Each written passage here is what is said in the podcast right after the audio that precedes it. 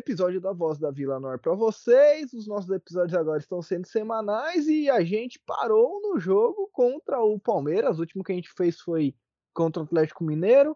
E depois disso tivemos Palmeiras, Independente e Bragantino. Estamos aqui para falar sobre esses três jogos hoje.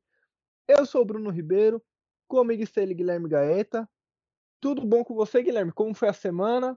Fala, Brunão, Santistas de todo o Brasil e do mundo. Foi muito boa, cara, muito tranquilo, a gente acompanhando o Peixão aí, né?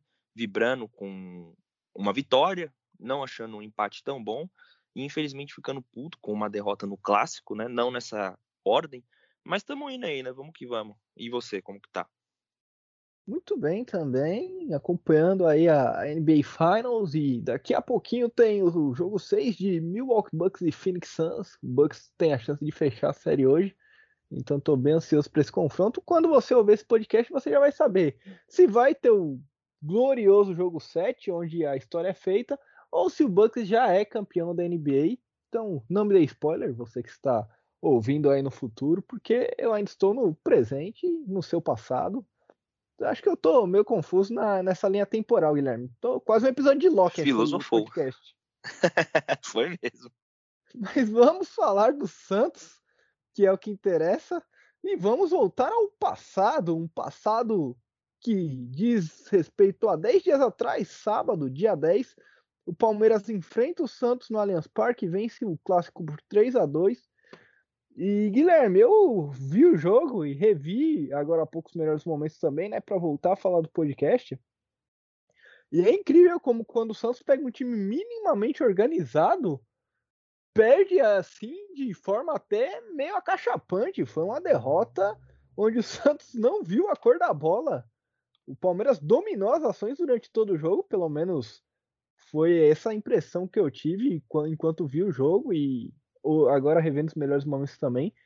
E o Santos teve sorte aí de ter encontrado um, um juiz maneirão que apitou dois pênaltis ali que outro juiz poderia até não apitar, Guilherme.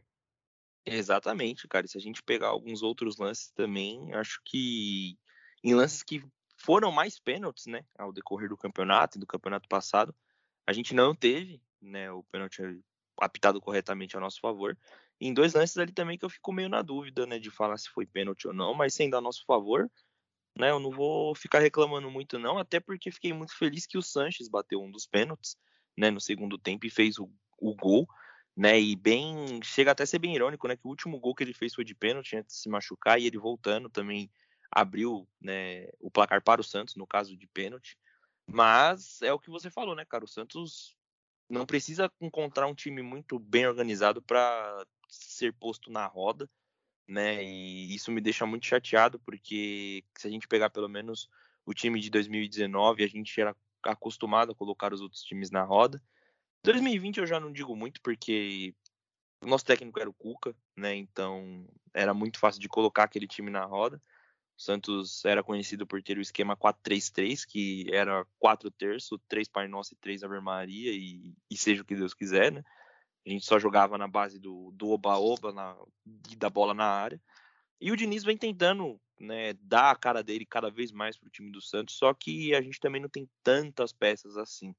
Né, mas acaba sendo positivo até por alguns outros jogadores que estão surgindo, né, como o Moraes, que foi muito aguerrido nessa partida contra o Palmeiras, nas partidas seguintes também, mas a gente já, já fala disso. E eu acho que esse seria o único ponto negativo, é positivo no caso desse jogo, né? Porque de resto o Santos teve uma atuação muito apagada. Cara, eu até acho que foi pênalti, né? Voltando um pouco no que você falou, que ah, nem, nem vou discutir se foi pênalti ou se não foi. Eu até acho que foi pênalti. Ambos os lances, mas quantas e quantas vezes a gente viu, como você mesmo falou, outros pênaltis durante o campeonato não serem marcados. E esses foram, então, tudo bem, mas eu falei mais que o juiz era maneirão por causa disso. Quanto ao Sanches, que bom, né? Que ele conseguiu voltar a se reencontrar com um gol bem emblemático, apesar de ele ser um jogador que não depende muito do gol não para para sobreviver, né? Não era bem sobreviver a palavra, mas para jogar bem o Sanches não precisa fazer gol. É mais ou menos isso que eu queria dizer. Agora, eu tô, eu tô meio PVC, eu tô num tempo meio PVC assim, Guilherme, trazendo estatísticas pro, pro podcast. Não sei se você gosta disso ou se importa. Mas é, pode falar, né? Gosta, se importa, não gosta? Gosto, gosto, gosto sim de números, de estatísticas, tanto que eu sou um fã do SofaScore, sempre me pego vendo alguma estatística, alguma coisa interessante, alguma curiosidade ou peculiaridade de algum confronto ou time. É, então, bem legal, porque eu tenho uma estatística aqui bem interessante para trazer, Guilherme, do jogo Santos e Palmeiras, que é a seguinte. A gente sabe que o Diniz é um, um técnico que preza muito pela posse de bola, e o Santos teve 65%, 65% de posse de bola na partida, enquanto o Palmeiras teve 35%. Sabe quantos chutes o Santos acertou? O Santos deu 12 chutes no gol. Sabe quantos chutes o Santos acertou na direção do gol, Guilherme? Uns três. Não, dois. Os dois pênaltis. Nossa, incrível. Porque eu chutei três porque eu falei, ah, deve ter acertado um, né? E mais os dois pênaltis. Não, foi, foram só os dois pênaltis mesmo. O Palmeiras, com 35% de posse de bola, acertou a meta do Santos sete vezes em 14 tentativas. Um, uma média aí, né? Eu ia falar um, um field goal, mas é, isso é coisa de NBA. Eu tô vendo muito NBA, então eu tô com, com as gírias aí, com as estatísticas na cabeça. Mas uma média aí, né, de 50% de, de chutes tentados foram a meta do Santos, enquanto o Santos tentou 12 acertou dois, que são 10%. Eu tô bom de conta também hoje, hein, Guilherme? Eu acho que eu fiz a, a, o cálculo certo. Cara, eu sou muito ruim de exatas. Eu tava só o meme da Nazaré aqui enquanto você tava falando essas estatísticas, mas eu concordo com tudo. É, eu acho que eu acho que é isso mesmo. 10% de 12 é, é 2, né? É, os matemáticos aí que, por favor, me, me ajudem. Eu acho que é isso, Guilherme. Deve talvez, ser isso, deve ser isso. Talvez seja. talvez, talvez não seja, Guilherme. Mas tudo é, é 1,2, 10% que eu vi aqui. Menos, é, então, um pouquinho mais de 10%. Só não foi 10% porque não dá para acertar um chute, 1,2 chutes, né? É, tem isso também, né? Não tem um chute mais um, um pouquinho da bola. Né? Um chute quebrado. É, é não, não chega. Mas tudo bem. Agora, falando de, dessa estatística bizarra, Guilherme, mostra o quanto a gente tem. Na verdade, assim, eu sempre falo isso, e aí eu queria saber por que, que você acha que isso acontece, Guilherme? Porque eu sempre falo que a gente tem dificuldade e tal, mas o que que explica o Santos tentar 12 chutes no gol e acertar só dois com 65% de posse de bola? É a falta daquela posse de bola objetiva, né? O que, na minha opinião, é porque a gente vê tá o time trocando bem passes, né? De, de um lado para o outro, principalmente na lateral também. Só que o time não, não é incisivo, né? O time não faz com que o Palmeiras saia um pouco de trás e consiga abrir espaço, né? Então, você não vê, por exemplo, bolas em profundidade ou né, alguém que consiga quebrar alguma linha de marcação com algum passe ou alguma coisa do tipo. Aquele passe que deixa você na cara do gol, né? E se você pegar o segundo gol do Palmeiras, é bem isso que acontece, né? O, Santos falha ali, né? Óbvio na marcação, o Breno Lopes fica livre e alguém consegue, né? Jogar a bola para ele. E isso com o Santos não acontece. Não sei se também é por conta da proposta de jogo do Santos querer dominar a posse de bola e faz com que o adversário se retraia tanto na sua defesa que não crie espaços.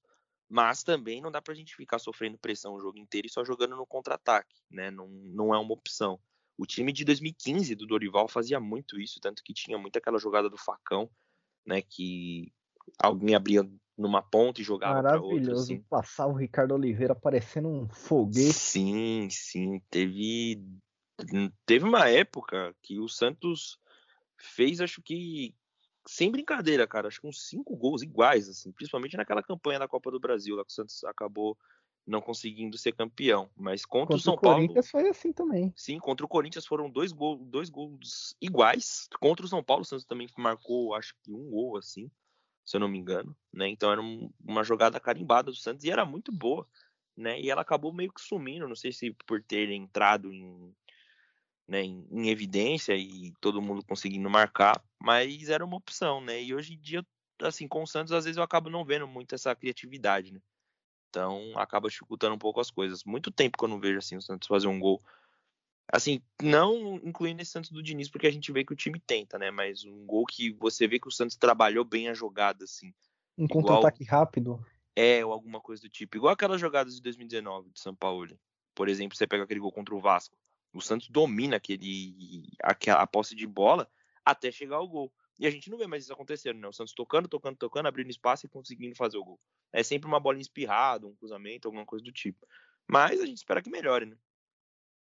Você falou de passe sem objetividade, Guilherme, e tem outra estatística aqui que, que traz bastante isso. O Santos acertou 91% dos 498 passes que tentou, e o Palmeiras deu 280 passes e acertou 76%. Então, o, o que, que eu leio quando eu vejo essa estatística? Né? O que eu leio do jogo é o seguinte: o Palmeiras tentou menos passes, porém passes mais difíceis.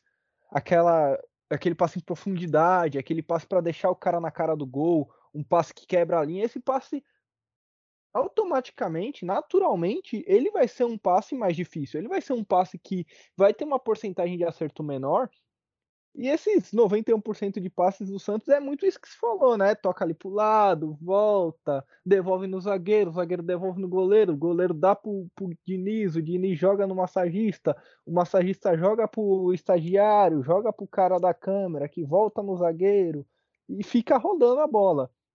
Eu acho que o Diniz ele é muito fã daquele Barcelona do Guardiola.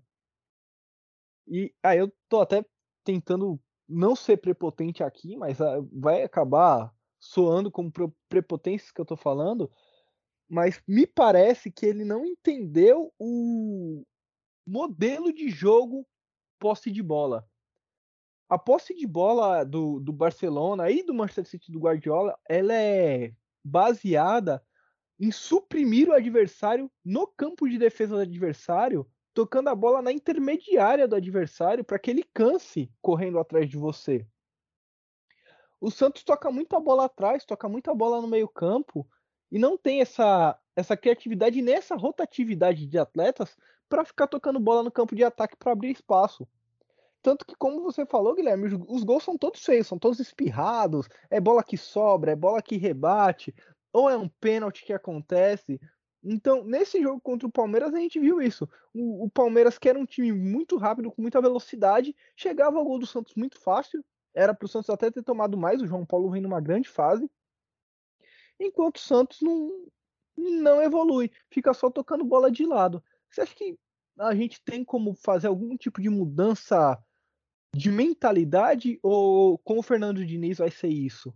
Cara, eu sinceramente espero que isso mude, né? Até porque o Santos precisa que isso mude, porque em diversos jogos que a gente pega, por exemplo, um time mais fechadinho, como empatou com o Esporte, Juventude e América em casa, isso acontece e cai em evidência.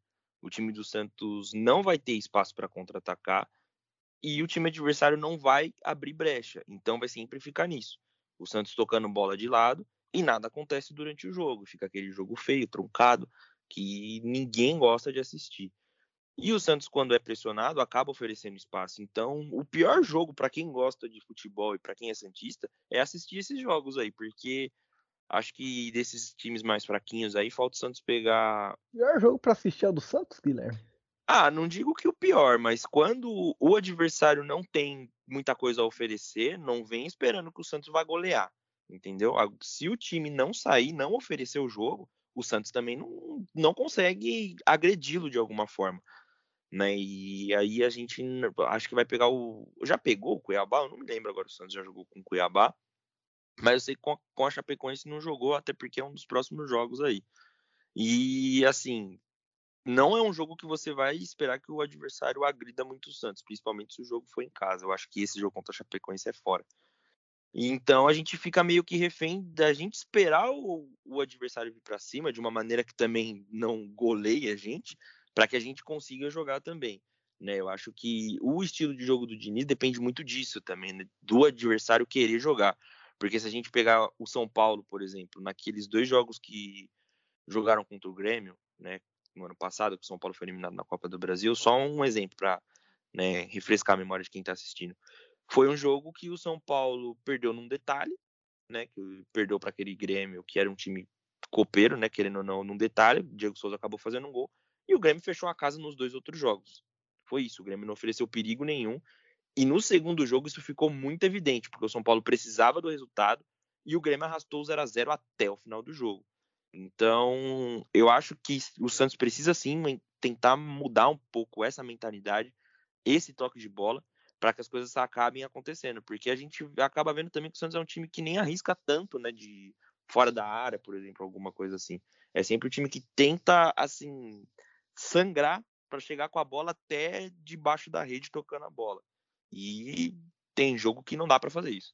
O jogo contra o Cuiabá é o último jogo da, do turno e do retorno, Guilherme. Santos fecha os turnos do Campeonato Brasileiro contra o Cuiabá. Então, o primeiro jogo é dia 5 do 9 e o segundo jogo é só em dezembro, dia 5 do 12. Agora eu concordo com você, Guilherme. Você usou aí o exemplo do São Paulo do Diniz e a gente vê que é uma constante dos trabalhos dele, né? Os times deles não, não têm movimentação. E é, e é triste dizer isso, porque você vê uma evolução com o Crespo que do São Paulo que é nítida assim, que o, o time tem qualidade, mas faltava talvez aquele aquela vontade de agredir. E aí eu não sei se isso é, é uma coisa da, do jeito que o técnico treina o time, da mentalidade do técnico. Não tô pedindo a cabeça de Diniz agora, até porque você imagina ver o Rogério Ceni no, no campo da Vila Belmiro treinando o Santos? Deus me livre, cara. É algo que eu não. Eu tenho até pavor que isso aconteça, porque todo o trabalho do Rogério Ceni é muito criticado, principalmente pela personalidade dele. Né? E eu gosto do Diniz. Né? É, pelo contrário, aqui a gente não está tentando pedir a cabeça do Diniz ou apontar defeitos. A gente só tenta entender um estilo de jogo muito complexo. Porque, cara, para falar a verdade para vocês, eu adoraria sentar numa mesa com o Diniz e tomar cerveja e esclarecer todas essas dúvidas, porque é um trabalho que é bom, ele tem seus acertos e tem os seus erros também, né? Só que eu gostaria também de, assim, com essas perguntas eu gostaria de entender assim o porquê de valorizar tanto a posse e às vezes não ser tão agressivo. Porque mais uma vez, pegando outro exemplo do trabalho quando ele estava no, no São Paulo, fazendo o contraponto daquele jogo contra o Grêmio. No jogo contra o Flamengo, o Flamengo que é um time que agride muito, o São Paulo passou o carro. Nos dois jogos, acho que três que jogou com o Flamengo no comando do Diniz, acho que. Não, foram quatro jogos e o São Paulo passou o carro nos dois jogos do brasileiro e nos dois jogos da Copa do Brasil. O São Paulo ganhou quatro vezes com, com o Diniz no comando. E o São Paulo, o Flamengo era um time que oferecia muito menos jogo. É, era um time que abria espaço porque atacava. Né? E é por essas e outras que eu tento entender também o estilo dele. Basta saber se ele vai conseguir se reinventar para conseguir jogar contra times que vêm mais fechados também, né? Você concorda com, com o que eu disse, Guilherme, quanto a, ao jeito que o Diniz vê, vê futebol, aquela comparação que eu fiz com o Pep Guardiola, né? Porque ele se baseia muito nesse negócio de posse de bola. Você acha que é bem por aí mesmo? Ou você acha que talvez ele tenha essa vontade de trabalhar com o Guardiola, mas não consiga aplicar isso. Eu não sei se, se eu fui muito claro na minha pergunta. Sim, sim, tipo, de trazer a filosofia dele aqui para o Brasil, tipo, de pegar. Isso, né, traços, né? Assim, Porque, como, como eu falei, ele, ele quer ter a posse de bola, mas ele não é agressivo como os times do Guardiola.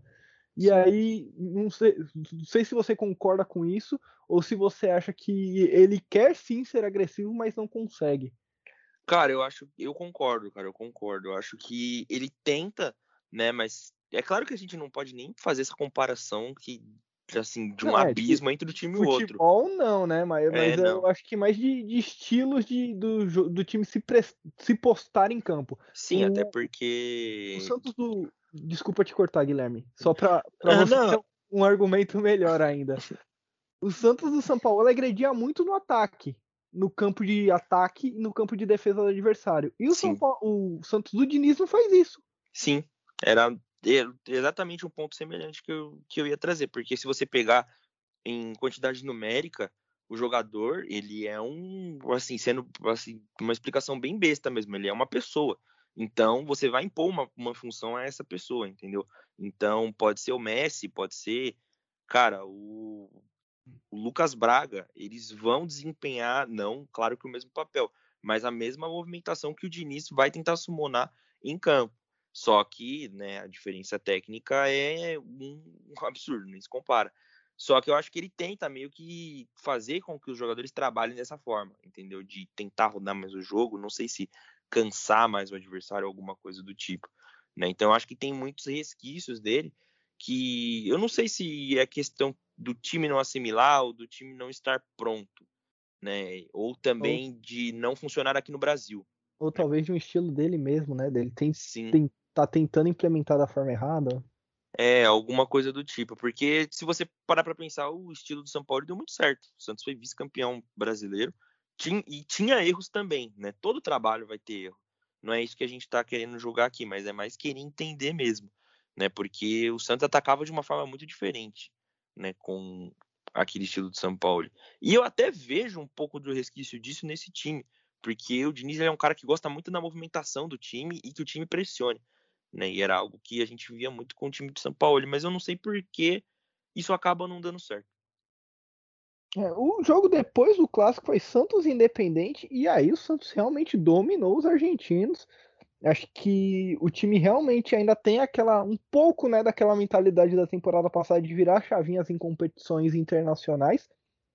E eu acho que também tinha um pouco daquele resquício da, da eliminação pelo Carlos Sanches e tudo mais. Então o Santos dominou mesmo o Independente, fez uma partida muito boa, pressionou muito, tentou muito. Eu acho que o Santos até perdeu muitos gols nesse jogo contra o Independente. E o Caio Jorge conseguiu balançar as redes, fez 1 a 0 essa vantagem que a gente leva para a Argentina na próxima quinta-feira, né? Jogo depois de amanhã. E o Santos consegue vencer Guilherme Independente jogando bem, mas faltou ainda o pé na forma, talvez? Sim, cara. E se tem um bagulho que me deixa assim, louco da cabeça quando o Santos começa a perder muito gol, quando começa a amassar o adversário. Esse jogo era para ter sido sem brincadeira, uns 4 a 0 pro Santos. O Santos perdeu muito gol nesse jogo. E assim, o 1 a 0 foi bom, até porque quando o Santos marcou, o Independente começou a apresentar uma melhora no jogo e eu comecei a ficar um pouquinho mais preocupado. Mas não pode perder tanto gol assim, cara principalmente no torneio mata-mata. E isso é coisa que acontece há muito, muito, muito tempo com o Santos, desde a época que o Kleber Pereira perdia vários gols, assim, né? Então, Kleber é uma mentalidade... Pereira era o quase gol. É, ele era o quase gol. A gente sabia que era 50%, né? 50-50. Eles per... faziam uns gols, assim, impossíveis, mas aí, quando chegava o gol mais fácil, ele perdia. E, né, isso acabou ficando também resquícios até hoje, né? Mas, enfim, são outros tempos. Porém, o resultado foi muito bom, o Santos jogou muito bem, teve uma postura muito diferente. Isso que você falou, eu acho que é muito importante. E é assim o um resumo do Santos, que o Santos vira muito a chavinha em competições internacionais. E foi algo que eu fiquei muito surpreso, porque eu achei que o Santos ia entrar meio, né, meio morno assim no jogo contra o Independente por ser uma sul-americana e talvez estar um pouco abatido por querer jogar a Libertadores e saber que o, o Santos é um clube que assim tem que estar nessas competições. Porém, o Santos encarou assim, o jogo todo de uma forma muito séria. Eu gostei muito. Eu acho que isso vem muito do trabalho do próprio Diniz e da própria empolgação que ele dá ali para os jogadores, né? E assim, eu fico muito esperançoso quando eu vejo esse torneio, cara, porque ele não é um torneio tão difícil. Se a gente Ainda parar para ver, né, com a saída do Grêmio. Sim, sim, é, era até algo que eu ia abordar aqui agora mesmo. Se a gente parar para ver é, os resultados da semana passada, a gente teve Nacional do Uruguai e Penharol, que foi o jogo mais equilibrado, na minha opinião, né? o clássico uruguaio, o Penharol ganhou de 2 a 1 O Sporting Cristal ganhou do Arsenal de Sarandi de 2 a 1 o, a, o Grêmio tinha ganhado da LDU, mas o primeiro jogo já foi hoje, e o Grêmio acabou de ser eliminado para a LDU. Então é um adversário com uma altitude, mas está lá do outro lado da chave. Aí o Atlético Paranaense. É um adversário ganhou... que o Santos ganhou, né? No ano passado. Sim, o Santos tem um bom retrospecto e ganhou jogando bem na altitude, né? Foi um jogo que o Santos foi muito imponente. E aí o Santos, é, o Santos não, perdão, o, o, outro jogo é América de Cali e Atlético Paranaense. O Atlético Paranaense ganhou de 1 a 0 e tá, tá jogando. Agora. É, acabou de começar esse, esse jogo.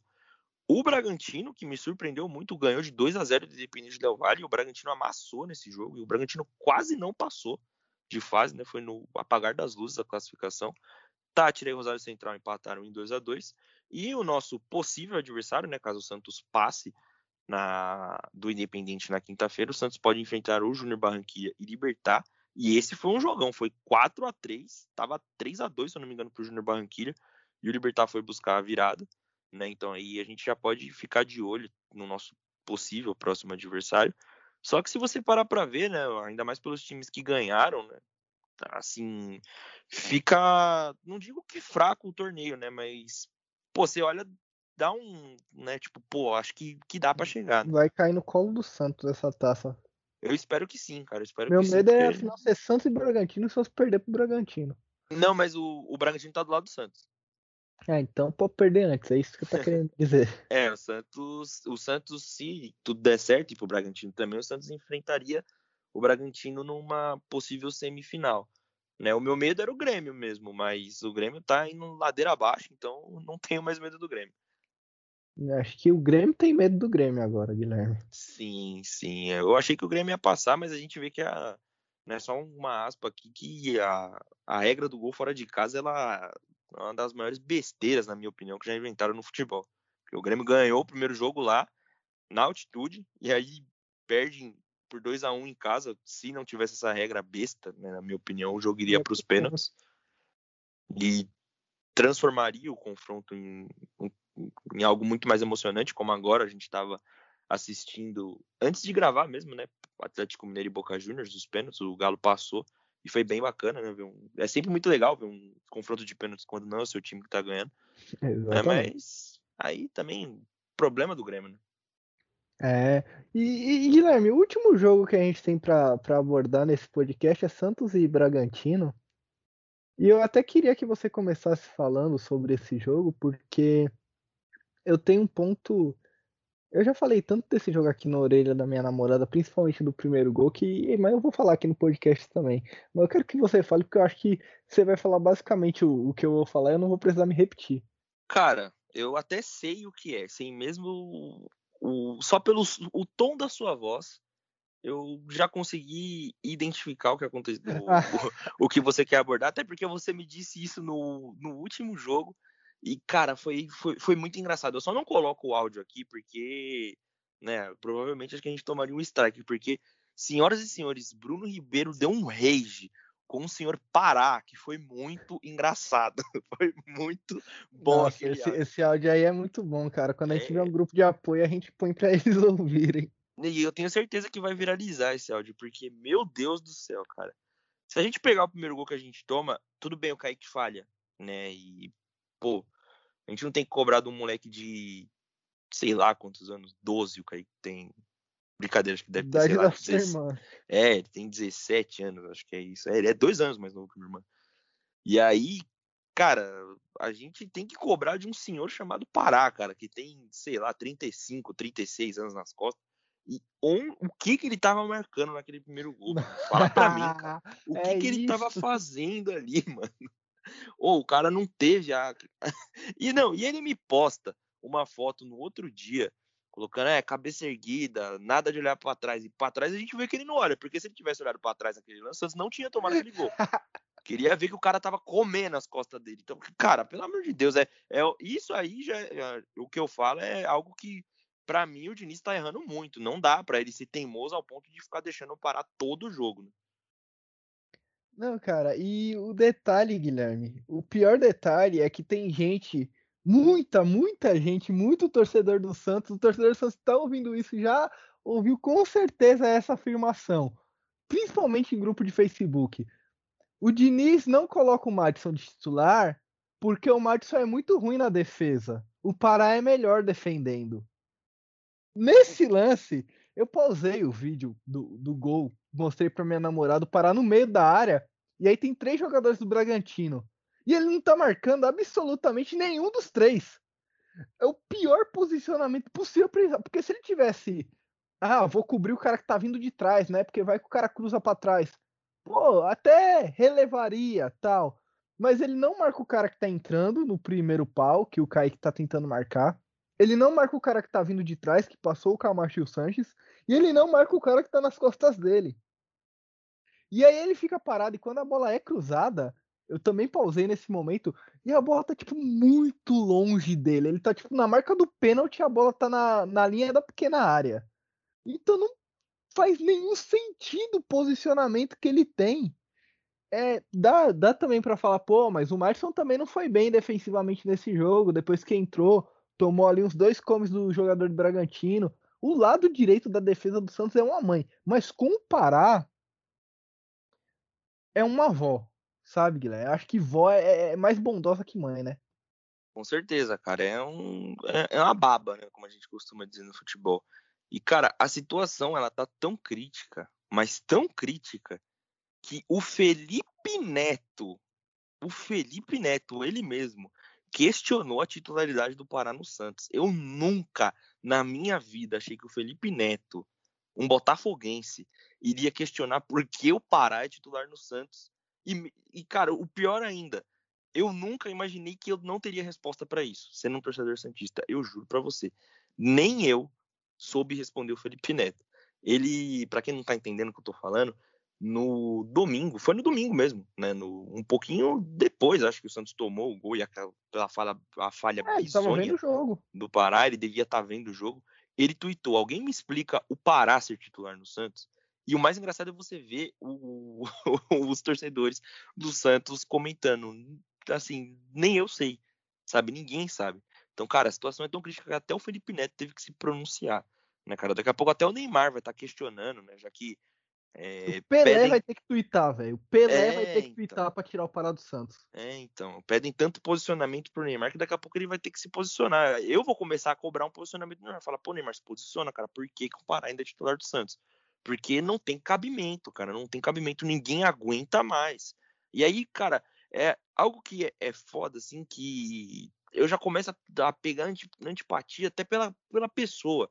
Né, dele. Eu olho. eu tava pensando aqui, Guilherme. Toda vez, cara, ele, tá, ele faz o gol, ele fica com aquela cara de coitado, aquela cara de cachorro abandonado. Foi assim. exatamente o assim. que eu falei pra minha namorada aí aqui. Você fala... Tomou o gol e ficou com cara de besta. É, fica com cara, pô, pô, e aí, família? Mano, eu tenho certeza que os caras lá dentro devem se morder de ódio pra não mandar ele, né, pra, pra Paracaju e, né, tem que ficar, tipo, vamos aí, time, vamos, porque se eu tivesse lá, mano, uma hora eu já ia explodir, eu ia falar, ah, para na moral, mano, porra, a gente tá se matando aqui, você vai me dar uma dessa, mano.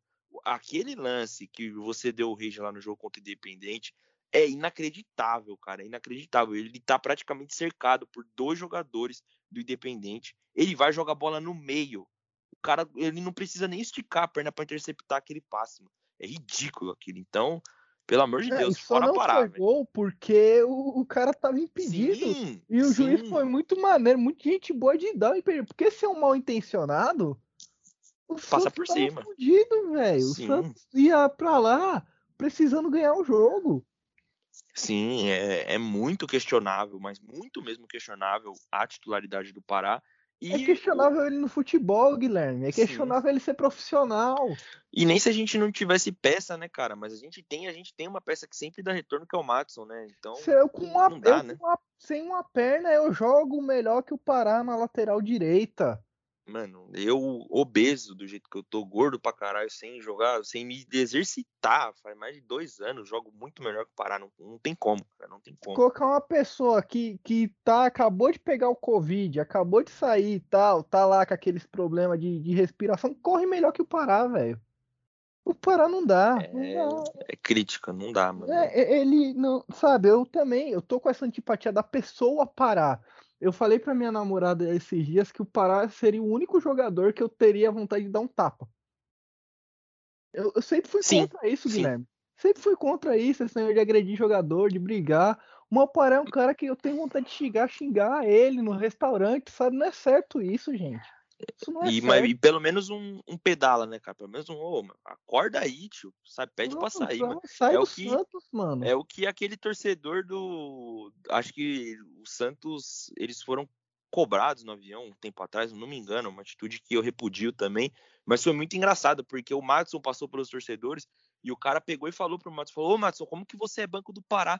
Ninguém entende isso, cara. Ninguém entende isso. E desde lá a situação não mudou. Imagina o Madison, velho. A cabeça do Madison. É, então ele tem sorte que ele tá começando. Deve odiar o Pará, velho. E ele tem sorte que ele tá começando a entrar ao decorrer do jogo. Eu não sei se vai ser né, mais gradativa essa saída do Pará do time, até porque eu acho que o Diniz também não tem o intuito de sacar o cara e ficar um, talvez um clima ruim ou queimar o cara. Só que nessa hora não tem mais. clima ruim, né? É, então. Ele, ele se queima sozinho, né? Ele se queima sozinho. Ele, na hora que sai a escalação e tá ele, tá queimado. Já tá queimado. Não tem, não tem condições, não, não existe. Não existe mais. Eu, eu desisti. Eu não quero ficar falando disso todo jogo. Eu, eu já falei isso aqui tantas e tantas vezes, gente, que eu não quero ficar falando de parar em, em podcast, não quero ficar falando de porra de parar, parar falha. Não quero ficar falando. Guilherme, eu tive que parar aqui porque o, o, meu gato ele começou a cutucar a outra gata aqui. Eles não são muito amigos, entendeu? Eu parei por um momento porque ele está cutucando, tipo, ô, oh, acorda aí. Eita.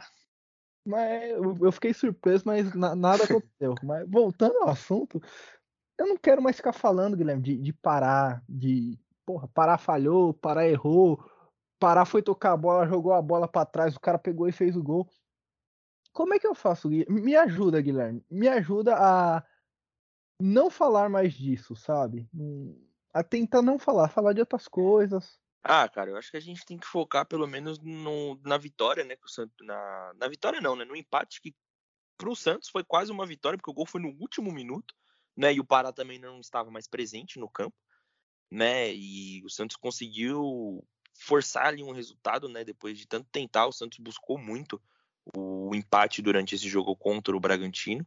Né? E no finalzinho, o menino Marcos Leonardo ali, que tem o faro de gol, acho que o Santos vai estar tá muito bem servido de centroavante caso se concretize né, a vinda do Caio Jorge para o Milan, que é o time que parece que está no páreo aí para contratá-lo. Então, possivelmente pode ser que nos próximos episódios falaremos mais desse assunto.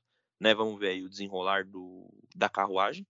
E é a gente focar na nossa próxima sequência, né? O Santos tem uma sequência muito interessante, inclusive dos próximos três jogos, que pode ser, espero eu, espero não estar zicando aqui também, que a gente volte para cá para gravar o próximo episódio muito feliz, porque o Santos pega o Independente, né, na quinta-feira, o nosso jogo, acredito eu que até aqui o mais importante, né?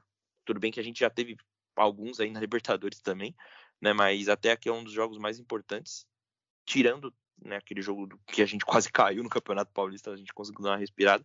Mas acho que dessa sequência aí do Diniz também, ele deve ser muito importante, acho que o mais importante para o Fernando Diniz no comando do Santos. Depois nós enfrentamos o Atlético Goianiense, né, esse jogo já no dia 25, no final de semana. E depois nós temos um confronto contra a Juazeirense na Copa do Brasil. Né? Então a gente tem uma sequência muito bacana aí para encarar aí pela frente. Depois, se eu não me engano, acho que o Santos pega, pega a Chapecoense ou o Corinthians, não, não sei o certo agora, mas tem uma sequência muito legal. Então, acho que se a gente olhar para frente, dá pra gente colher uns bons frutos aí nesses próximos jogos. Guilherme, eu, eu só tenho uma coisa para falar desse jogo contra o Bragantino. Eu vi que você falou e a, a torcedora que representa o Santos no Globo Esporte também, a Isabel Nascimento. Acho que é Isabel Nascimento, é Isabela Nascimento, agora eu não vou lembrar. Mas é, tava assim, é um Santos que quer vencer a, a thread né, do, do vídeo do YouTube da opinião do torcedor. E eu não, não, não, sei se eu concordo muito com isso, não, porque o jogo contra o Bragantino, para mim, foi horrível, velho. O Santos novamente foi dominado pelo Bragantino. Se o João Paulo não fosse um goleiro foda, a gente tinha tomado uns quatro gols o Santos foi, é, de novo que eu falei contra o Palmeiras, um time minimamente organizado colocou o Santos na roda, só que dessa vez o Santos ele teve a, a sorte, porque o, os dois gols na verdade foram gols de rebatida, né? Então o Santos teve ali um, uma grande quantidade de sorte de fazer os gols nesse, nesses rebotes e é complicado porque o Santos tem que suar muito para fazer o gol, é muito difícil para o Santos fazer um gol enquanto os outros times fazerem gol no Santos é muito mais fácil. E destacar também a saída do Moraes, saiu machucado, esperamos que não seja nada, esperamos que já esteja, já esteja à disposição para o próximo jogo. Porém, dizer também que o Felipe Jonathan jogou a bola na cabeça do, do Marcos Guilherme para o primeiro gol. Sim, ele entrou e foi decisivo, né?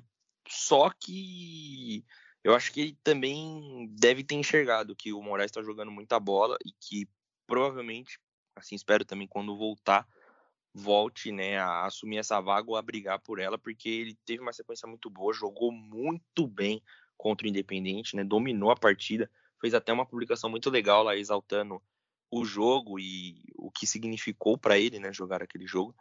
Achei muito bacana da parte dele, porque né, representar o Santos é não tem jeito, é o Santos, né? E assim, cara, eu também, né, acho só que eu acho que não sei, o Santos ele bateu tanto nessa tecla, principalmente no finalzinho ali do jogo, de tentar empatar, que o Santos mereceu, mas isso também não quer dizer que o Santos jogou bem, é claro. Eu acho que quando o Santos precisa correr atrás do resultado é muito desorganizado, né, cara? Isso, infelizmente, não é só de agora. E, mais uma vez, essa dificuldade toda que o Santos tem de organizar uma jogada, né? Todos os gols saindo num bate e rebate. É, o que a gente falou, né, aqui sobre o fato do Santos ter que tentar muito, o fato do Santos ser desorganizado ofensivamente, são coisas que acontecem, né? Na verdade, sim, acontecem com o Santos, mas não devem acontecer, é isso que eu tô querendo dizer. Eu acho que é procurar mesmo evolução agora, Guilherme, tentar trabalhar o time para os próximos jogos. Essa sequência que você passou é bem importante, barra interessante. O Santos tem jogos bem tranquilos, né? Juazeirense, eu acredito que não vai dar problema nenhum para o Santos. Dizer também para o amigo ouvinte que as finais da NBA acabam de qualquer forma hoje ou no dia 22. Então a gente vai conseguir voltar a gravar episódios jogo a jogo, porque aí vou ter o tempo de, de gravar, editar e tal, tudo mais. Então, agradecer aí ao amigo ouvinte que teve a paciência, que ouviu a gente até agora. Guilherme, a gente tem mais alguma notícia para falar? Acho que só sobre a venda do Alex que eu deixo, empréstimo, né? Do Alex que eu deixo aí para você. Exatamente, Bruno. Alex está de, mala, de malas prontas, né, para ir para Portugal. Time é Podia me levar na mala. É, eu também gostaria de ir escondido também na mala dele, né? O Fama, é Famalicão o nome do time? Eu não, não sei pronunciar. Famalicão. É, Famalicão. português, Guilherme. É do jeito que escreve mesmo. Nome estranho, né, cara? Eu nunca vi nada com um nome parecido assim, mas tá de malas, malas prontas pro Famalicão. É, lá rapariga é, um... é, garota, Guilherme. Então, é, e cacetinha cacetinha é pão, né? Não sei é, se é assim. Famalicão, às vezes, é motivadora. é, deve ser, sei lá, batedeira, liquidificador. Mas enfim, ele está de malas prontas para ir para Portugal e também tem outro jogador que está de malas prontas, porém, para o Sul. Né? O Lucas Lourenço foi emprestado para o Londrina, vai ficar lá até o fim da Série B. Acho que é bom, né, para dar uma rodagem para os meninos. Só que vale lembrar que o empréstimo do Alex ele tem uma, né, opção. É, isso, uma opção. Me fugiu a palavra, uma opção de compra no final do empréstimo. O do Lucas Lourenço não tem, né? Acho que é mais para o jogador adquirir rodagem mesmo. E o que é muito bom, acho que eu já até comentei isso aqui em alguns episódios que a gente estava é, fazendo aí uma, uma lista né, de jogadores a serem emprestados, a serem vetados né, do, do time, o Lucas Lourenço provavelmente deveria estar nessa lista de jogadores emprestados. Acho que vai ser bom para o garoto, até porque sempre fica no banco, né, na maioria dos jogos, quando é relacionado. Então, acho que para ele essa rodagem vai ser muito boa. É, eu vou pedir para os nossos ouvintes portugueses, Guilherme, nos falarem aí o que é Famalicão. Mandem para a gente no, no Instagram, arroba Voz da Vila SFC ou no Twitter.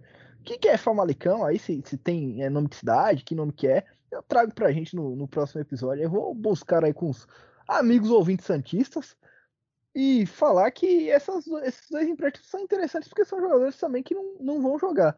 Guilherme, acabei de ver aqui na, na transmissão de Bucks e Suns a, a parte de fora da arena do Milwaukee Bucks e clima de Lola Palusa de Rock in Rio, Guilherme. Lotado de gente fora da arena, dá até uma inveja, assim, um gatilho também, de ver esse tanto de gente assim. E acho que podemos ir para os nossos destaques finais, porque eu quero ver o jogo da final da NBA. Então vamos, cara. Vou começar aqui com o meu destaque final, que é as Olimpíadas, né? Bateu na, na nossa porta aí tá para começar, né? Se eu não me engano, na quinta-feira é a cerimônia de abertura, que é a única parte que eu gosto mesmo das Olimpíadas de acompanhar. Tem jogo antes, hein? Tem, tem Sim. modalidade antes. Se eu não me engano, o Brasil já joga amanhã, é, o masculino, né? Já joga amanhã, ou o feminino. Não sei ao certo, acho que o jogo é lá para 5 horas da manhã.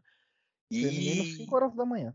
É, então, e a gente tá muito na torcida pelo feminino, porque acredito eu que seja a última passagem de Marta e da Formiga também pelas Olimpíadas, né? Formiga, que é uma baita de uma veterana, tem muita história, né? E também temos novas modalidades como skate, surf, né? Teve até muita polêmica aí com o caso do Gabriel Medina, que não pôde levar a namorada barra treinadora dele, sei lá o que, é. o que ela é dele, né? Porque não pode acompanhantes naquela Vila Olímpica lá.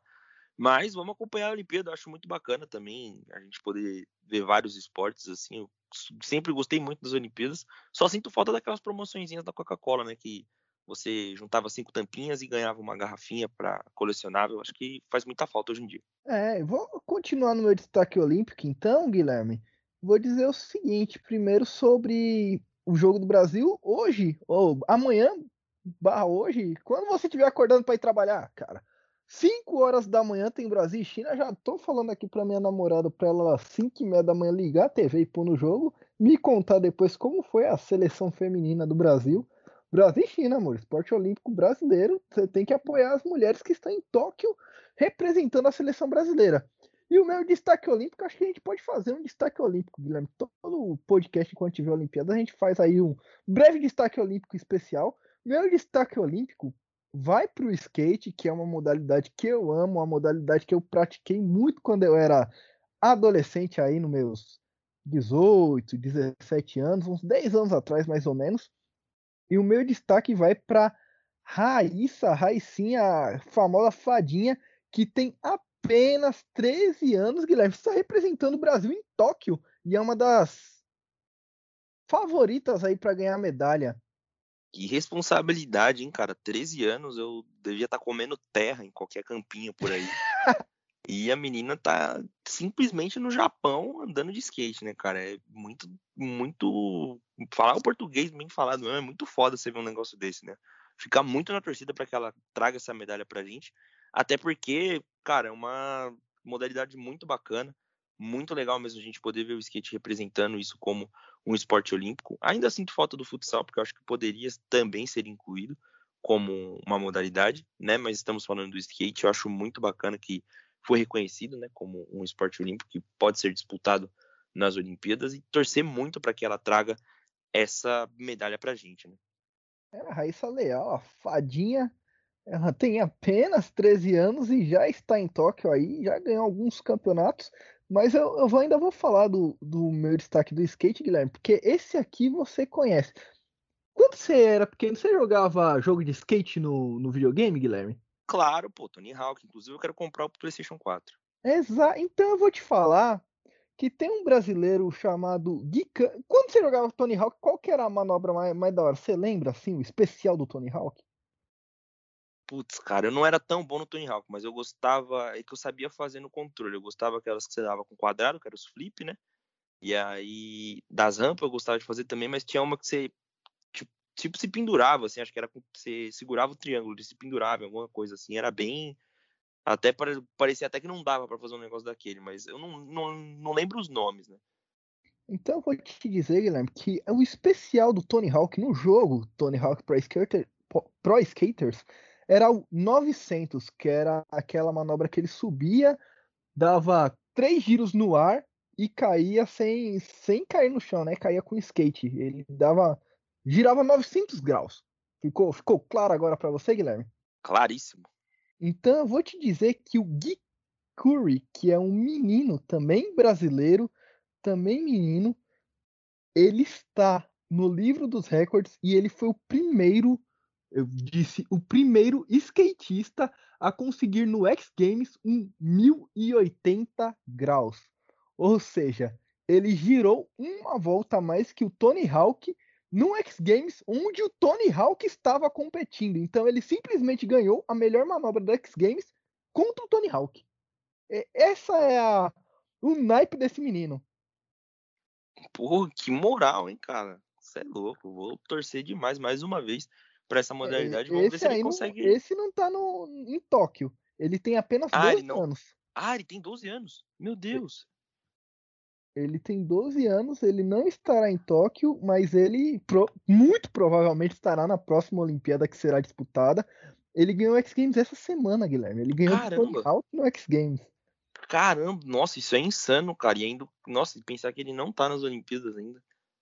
É, então, é, esse daí tem muito a acrescentar. Os destaques do skate aí, a modalidade de hoje das Olimpíadas. Cada dia a gente vai tentar trazer, pelo menos vou tentar ver aí alguma coisa das Olimpíadas. E uma dica para você que gosta de Olimpíadas, acompanha lá o Café Belgrado, que eles vão ter uma cobertura especial de Olimpíadas com todas as modalidades, basicamente. E todo mundo vai cobrir cada modalidade. Então, vai lá no Café Belgrado, na Twitch, no podcast do Pingado, em qualquer lugar que você tiver e acompanha os caras porque vai ter muita Olimpíada lá. E para falar do peixe é aqui, o seu canal é aqui, né? A Voz da Vila. Eu acho que até em Tóquio, né, Guilherme? Com certeza tem gente que lá é também. Com certeza, cara. Se é aqui no Brasil, imagina em Tóquio. É o peixe sempre, em todo lugar do mundo. É isso, obrigado a você que ouviu até o final. Eu odeio a Pia porque ela não convocou a Cristiane para as Olimpíadas, então não tem jogador do Santos no futebol feminino. Por isso, Pia, eu te odeio. Mas obrigado a você que ouviu até o final e até a próxima. Valeu!